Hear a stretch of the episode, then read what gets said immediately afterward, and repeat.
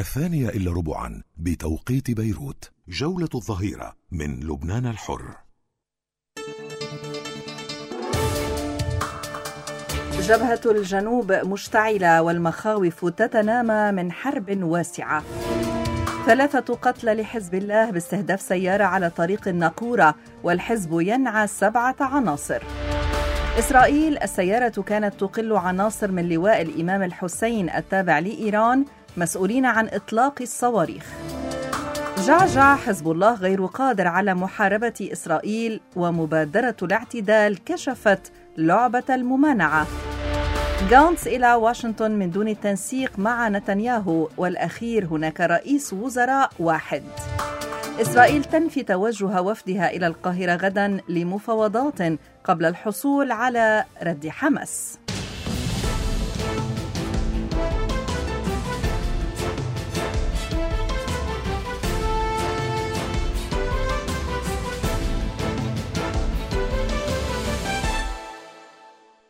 التفاصيل من لبنان الحر مع رانيا غاوي غصيبي وجمانة زغيب مراد التطورات الميدانية في الجنوب آخذة في الاحتدام والتفجر مع مواصلة إسرائيل غاراتها المكثفة والمترافقة بقصف مدفعي على المناطق الحدودية. وكذلك استهدافها لقيادات وعناصر من حزب الله. وآخر هذه العمليات اليوم استهداف سيارة على طريق الناقورة. على أن المخاوف تتنامى من توسع الحرب وتداعياتها على مجمل الواقع الداخلي ما يفرض سريعا ملء الفراغ الرئاسي لما له من أهمية وسط التحديات التي تواجهها المنطقة. وكذلك التعويل على الجيش اللبناني لمواجهة إسرائيل لأن المعطيات الموضوعية تثبت أن حزب الله غير قادر على محاربتها كما أكد اليوم الدكتور سمير جعجع. فقد استهدفت مسيرة صباح اليوم سيارة على طريق الناقورة منطقة الحمراء سقط فيها ثلاثة قتلى من حزب الله بحسب ما أفادت قناة الحدث التي تحدثت عن وصول جثة متفحمة بالكامل إلى المستشفى. وتحدث إعلام إسرائيلي عن مقتل مسؤول كبير في حزب الله بهجوم المسيرة في الناقورة وأعلن الحزب رسميا مقتل قيادي تقني متخصص في العمليات الحربية في الغارة. إلى ذلك استهدف قصف إسرائيلي صباحي أطراف بلدة الناقورة سبقه إطلاق القنابل الحارقة على أطراف الناقورة وجبل اللبوني وعلم الشعب. وأوضح الجيش الإسرائيلي أن الطائرات شنت غارة على بنية تحتية لحزب الله في اللبوني ولاحقا استهدف الجيش الإسرائيلي منزلين في بليدة وقصف أطراف علم الشعب والظهيرة. وسجل كذلك قصف مدفعي على الوزاني وعلى طير حرفة والجبين ومحيط تلة حمامص. واستهدف قصف مدفعي مركز أحياء سكنية في أطراف عيت الشعب. وقصفت المدفعية الإسرائيلية الأحياء الجنوبية الغربية لبلدة ميس الجبل واندلع حريق في المكان. في المقابل أعلن حزب الله في بيان مهاجمة قيادة القطاع المستحدث في ليمان بمسيرة انقضاضية أصابت هدفها بدقة. ونعى الحزب خمسة من عناصره وهم مصطفى حسين سلمان الملقب بالحر مواليد عام 1998 من بلدة مجد الزون ومحمد علي غبريس كربلاء مواليد عام 1994 من بلدة طير دبة وعلي عبد النبي قاسم الملقب بسراج مواليد العام 93 من بلدة محروني. وفاروق محمد حرب ذو الفقار مواليد العام 1986 من بلدة الحلوسية. وعباس أحمد خليل أبو أحمد ساجد مواليد العام 88 من بلدة السماعية. ولاحقا أعلن حزب الله استهداف تجمع للجنود الإسرائيليين في محيط موقع جل العلام بالأسلحة الصاروخية وتحقيق إصابات مباشرة. نعى وزير التربية عباس الحلبي التلميذ الفتى علي فريد غانم الذي قضى مع أهله في منزلهم قرب مدرسة المنصوري بغارة وحشية إسرائيلية دمرت المنزل وأصابت المدرسة بأضرار.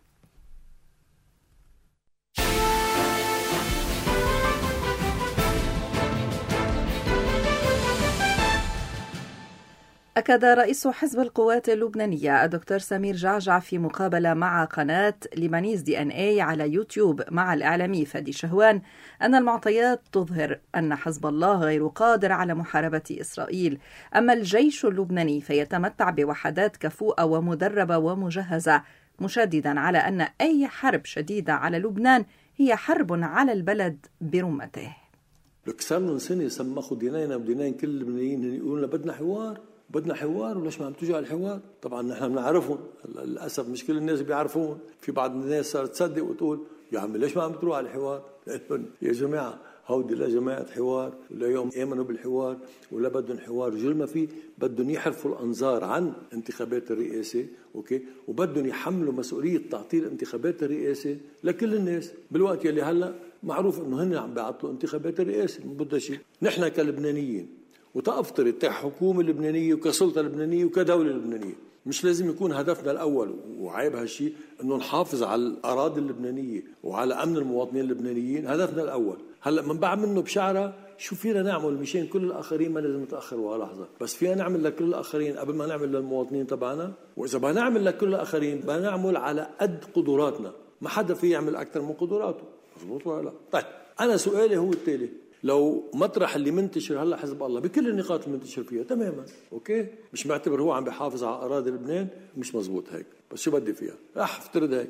بكل هالنقاط إذا راح الجيش اللبناني وانتشر هونيك واستعان ساعة اللي بدو بقوة الطوارئ الدولية الموجودة بالجنوب في تقريبا 10000 بعد موجودين بالجنوب بتأييد كل الكون الكون الكون كله مزبوط ولا لا؟ اللي في شي دولة بالعالم يعني حتى من الصين لنيبال okay لا روسيا لا إسرائيل. في شي دولة بتعارض هالخطوة؟ بنبعث الجيش اللبناني تيكون عم بيمثل الدولة اللبنانية وكل الشعب اللبناني. وانتبه والشرعية اللبنانية وراهم كل الشرعية الدولية على الحدود هونيك. بكافه الأحوال حتى إسرائيل وقت عم تنسال إذا في جيش لبناني ما يعني كل الحجة والورقة سقطت من إيدها. كلها كلها كلها كلها. بتقلي بحجه ولا بلا حجة بقى تهاجم تبع عظيم. خليها تهاجم بلا حجة أحسن ما تهاجم بحجة. بدي أقول لك شغلة بين هلالين أستاذ فادي. انت بتعرف القضية الفلسطينية قديش بتعز على كل العرب. طيب ليش بالوقت الحاضر تقريبا كل العالم العربي تقريبا وقف على الحياد باستثناء بعض التصاريح؟ لأنه المتصدر القضية الفلسطينية هلأ واللي عم بيحارب باسمها هو حركة حماس. حركة حماس ما بده إياه العالم العربي معروف. كل الأنظمة العربية والدول العربية ضد حركة حماس لسبب أو لاخر غير بحث صار هذا عاد. وبالتالي بالرغم من احقيه القضية الفلسطينية وبالرغم من تماهي كل العالم العربي مع الفلسطينيين ما حدا عم بيحرك ساكن هلا. لا لأنه اللي عم بيتحرك هو حماس. بنط دغري على جنوب لبنان.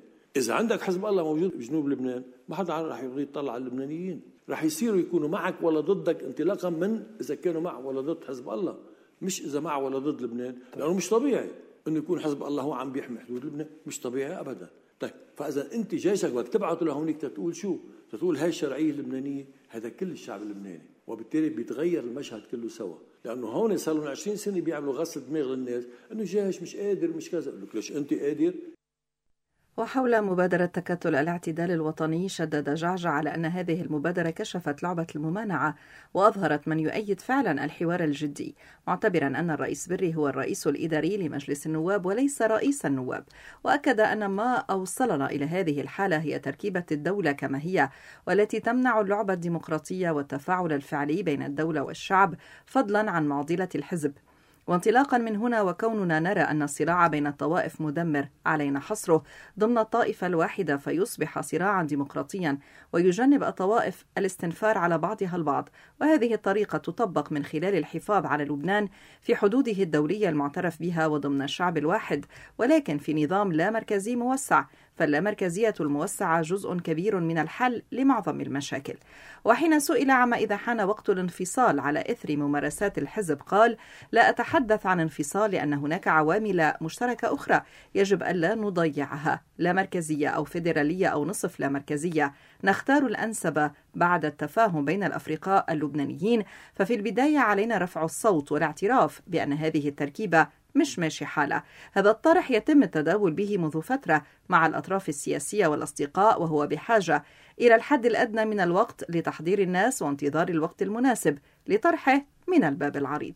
وفي ذكرى تفجير كنيسة سيدة النجاة قال جعجع انطلاقا من هذه الحادثة تعاطي المحور الحالي القائم هو ذاته لأنه قادر دائما على اللجوء إلى الإجرام والاغتيالات وتبديل الوقائع. فإذا اللي صار وقتها على أنه النظام الأمني اللبناني السوري اللي كان متحكم بالدولة ماسك الدولة اللبنانية هو عمل هالانفجار. هلا أكيد هيدي ما حدا ما في اثنين عندهم شك فيها. أهم شيء بذكرياتي عن كنيسة سيدة النجاة. بتعرف شو أهم ذكرى؟ آلامها وأوجاعها وبالرغم من كل وقعت على أنه كثير ضغطوا وقتها. مديرية المخابرات بهيك الوقت مع سيء الذكر يلي ما في زوم اذكر اسمه لأنه اكثرية الشعب اللبناني بتعرفه. كثير جربوا يضغطوا على أهالي الشهداء ليدعيوا شخصيا على القوات اللبنانية وعلي ما حدا منهم كان مقتنع. يا زلمة إنه بتعرف أنت وقت الواحد عنده عنده شهيد أو عنده ميت بالبيت كيف بيكون؟ يعني بحيالله ثمن يعني بده يفش خلقه أو بده يوصل على الحقيقة أو الكذا. ما حدا منهم كان مقتنع. وصلنا على جلسات المحاكمة بالكنيسة أوكي؟ ما في ولا ادعاء شخصي. من أصل ال 11 شهيد وشهيدة يلي سقطوا بالكنيسة ولا حدا. وأنا برأيي هي كانت أكبر شهادة لنا كخط سيادي وخط أحرار وكانت أسوأ إدانة قبل ما توصل الإدانية. لأنه قد ما يمرق الزمن بدنا نوصل لاكتشافهم بالاسم. هلأ بنعرفهم كجهة. من هن وكي أكبر إدانة للنظام الأمني اللبناني السوري. ولمناسبة مرور ثلاثين يوما عفوا عاما على تفجير كنيسة سيدة النجاة يقام قداس للمناسبة في الثالثة من بعد ظهر اليوم في كنيسة سيدة النجاة زوق مكايل زار وفد من لجنة التنسيق اللبنانية الفرنسية وزارة الخارجية الفرنسية والتقى عددا من كبار المسؤولين المعنيين بملفات لبنان والشرق الأوسط للإعراب عن ارتياح الوفد ومن يمثل لالتزام فرنسا الاستثنائي. العمل لمصلحة لبنان والذي ترجم بتسمية مفد رئاسي وحصول خمس زيارات على مستوى وزاري إلى لبنان في الأشهر القليلة الماضية. وشكر وفد لجنة التنسيق فرنسا على دعمها المتواصل للجيش اللبناني وإسهامها في قوة الأمم المتحدة العاملة في الجنوب يونيفيل وعملها الثابت لصالح السلام في لبنان والمنطقة. وشدد الجانبان على أولوية الإسراع في انتخاب رئيس للجمهورية مع توافق على تطبيق القرار 1701 بمندرجاته كافة من قبل جميع الأطراف وإسرائيل. وشدد الوفد على أهمية إشراك ممثلين عن المجتمع المدني في لبنان والاغتراب بالمحادثات والمشاورات التي تجريها فرنسا حول الأزمة اللبنانية في حدود المستطاع. أما فيما يتعلق بمشكلة اللاجئين السوريين في لبنان فسجل الوفد للجانب الفرنسي تفهمه لما يشكله اللاجئون من حمل ثقيل على لبنان. واستمرار فرنسا بذل الجهود لإعادتهم إلى بلادهم على قاعدة ضمان أمنهم والحفاظ على كرامتهم.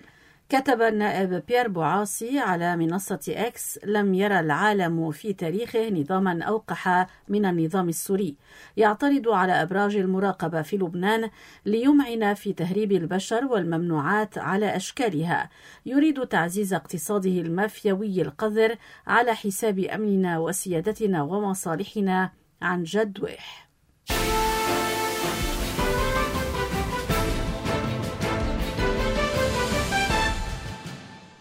اعتبر النائب جورج عدوان أن اعتراض وزيرين على تعيين محامية فرنسية من دون أتعاب للدفاع عن حقوق الدولة في قضية اختلاس رياض سليم أموالها أي أموال الشعب ليس أمرا مستهجنا ومرفوضا فحسب بل يحمل الوزيرين مسؤولية ضياع الأموال إضافة إلى المسؤولية الوطنية والمعنوية اللتين يتحملانها عن موقفهما.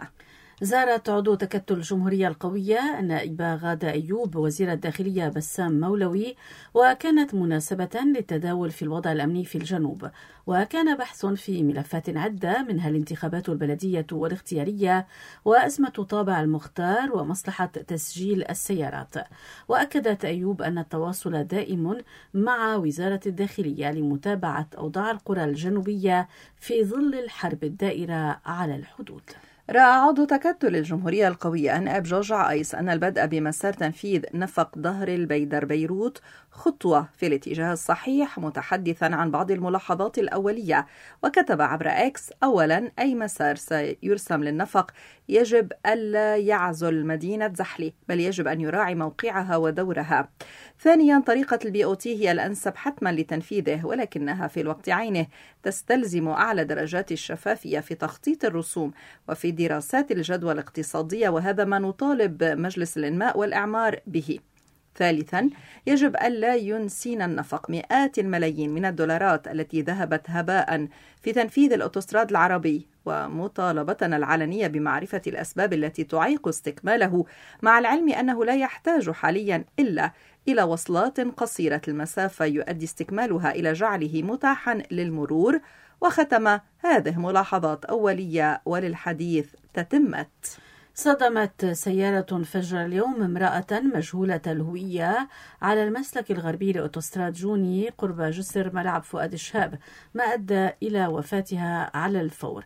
وسارعت إلى المكان القوى الأمنية وباشرت التحقيقات لكشف السيارة الصادمة.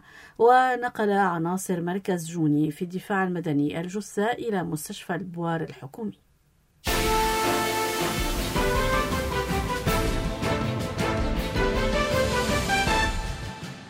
الصفحة الإقليمية والدولية مع كارلا عيد الصيفي تضاربت المعلومات عن إتمام مفاوضات غير مباشرة في القاهرة غدا بين وفدي حماس وإسرائيل. ففي وقت أفيد بأن وفدين سيتوجهان غدا ويبدأ الجولة. نفت مصادر أمنية إسرائيلية الأمر مشيرة إلى أن الوفد الإسرائيلي لن يتوجه إلى القاهرة قبل الحصول على ردود من حماس حول الأسئلة المتعلقة بالصفقة. وزير الخارجية الفلسطيني رياض المالكي لفت إلى أن المعلومات الآتية من إسرائيل تظهر أن رئيس الوزراء الإسرائيلي بنيامين نتنياهو غير معني بالهدنة وهو يعرقل الأمر. من ناحيتها نقلت رويترز عن مصادر مصرية أن الأطراف اتفقوا على مدة الهدنة في غزة وعلى تبادل الأسرى والمحتجزين. في الأثناء أفيد بأن وزير الدفاع الإسرائيلي بني غانتس يتوجه غدا إلى واشنطن لعقد سلسلة من اللقاءات من دون التنسيق مع رئيس الوزراء الإسرائيلي. ما استفز الأخير الذي قال غاضبا هناك رئيس وزراء واحد. في الأثناء لفتت صحيفة واشنطن بوست إلى أن مسؤولين أمريكيين أعربوا عن إحباطهم العميق وغضبهم مما يرونها حكومة إسرائيلية عنيدة ومتعجرفة. وسط هذه الأجواء أعلنت المفوضية الأوروبية استئناف تمويلها وكالة الأونروا. بعد أسبوعين على استهدافها من قبل الحوثيين غرقت السفينة البريطانية روبي مار وسط عوامل جوية سيئة ورياح شديدة يشهدها البحر الأحمر.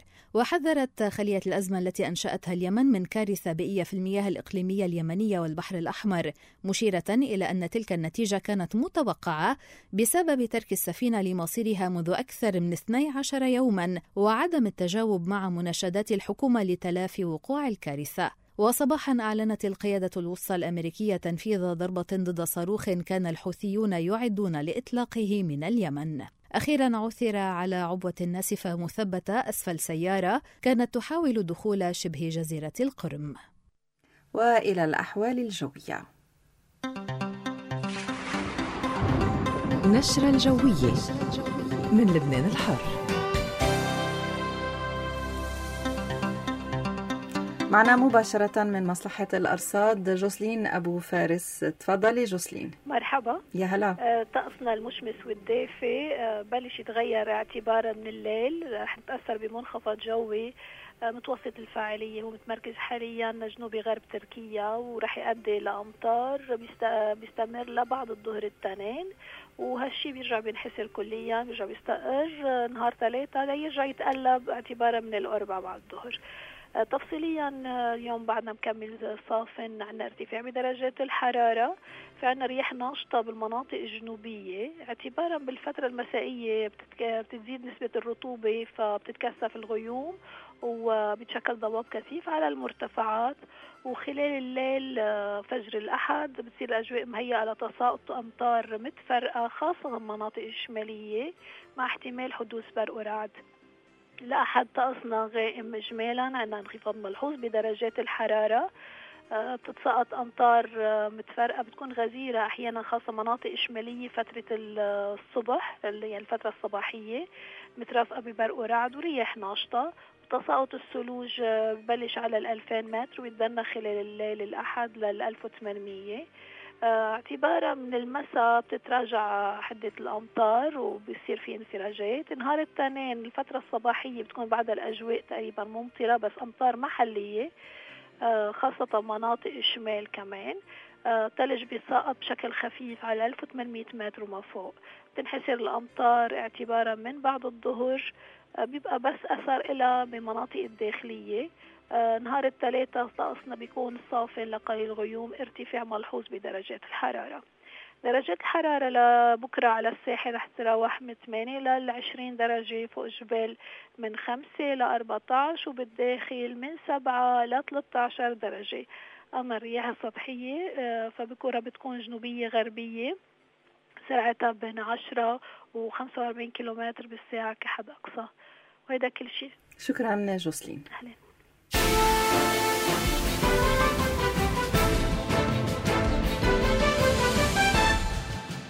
كان في جولة ظهيرة. جبهة الجنوب مشتعلة والمخاوف تتنامى من حرب واسعة. ثلاثة قتلى لحزب الله باستهداف سيارة على طريق الناقورة والحزب ينعى سبعة عناصر. إسرائيل السيارة كانت تقل عناصر من لواء الإمام الحسين التابع لإيران مسؤولين عن إطلاق الصواريخ. جعجع حزب الله غير قادر على محاربة إسرائيل ومبادرة الاعتدال كشفت لعبة الممانعة. جانس إلى واشنطن من دون التنسيق مع نتنياهو والأخير هناك رئيس وزراء واحد. إسرائيل تنفي توجه وفدها إلى القاهرة غدا لمفاوضات قبل الحصول على رد حماس. إلى هنا نأتي إلى ختام هذه النشرة. أخرجها إذاعيا رواد الشوح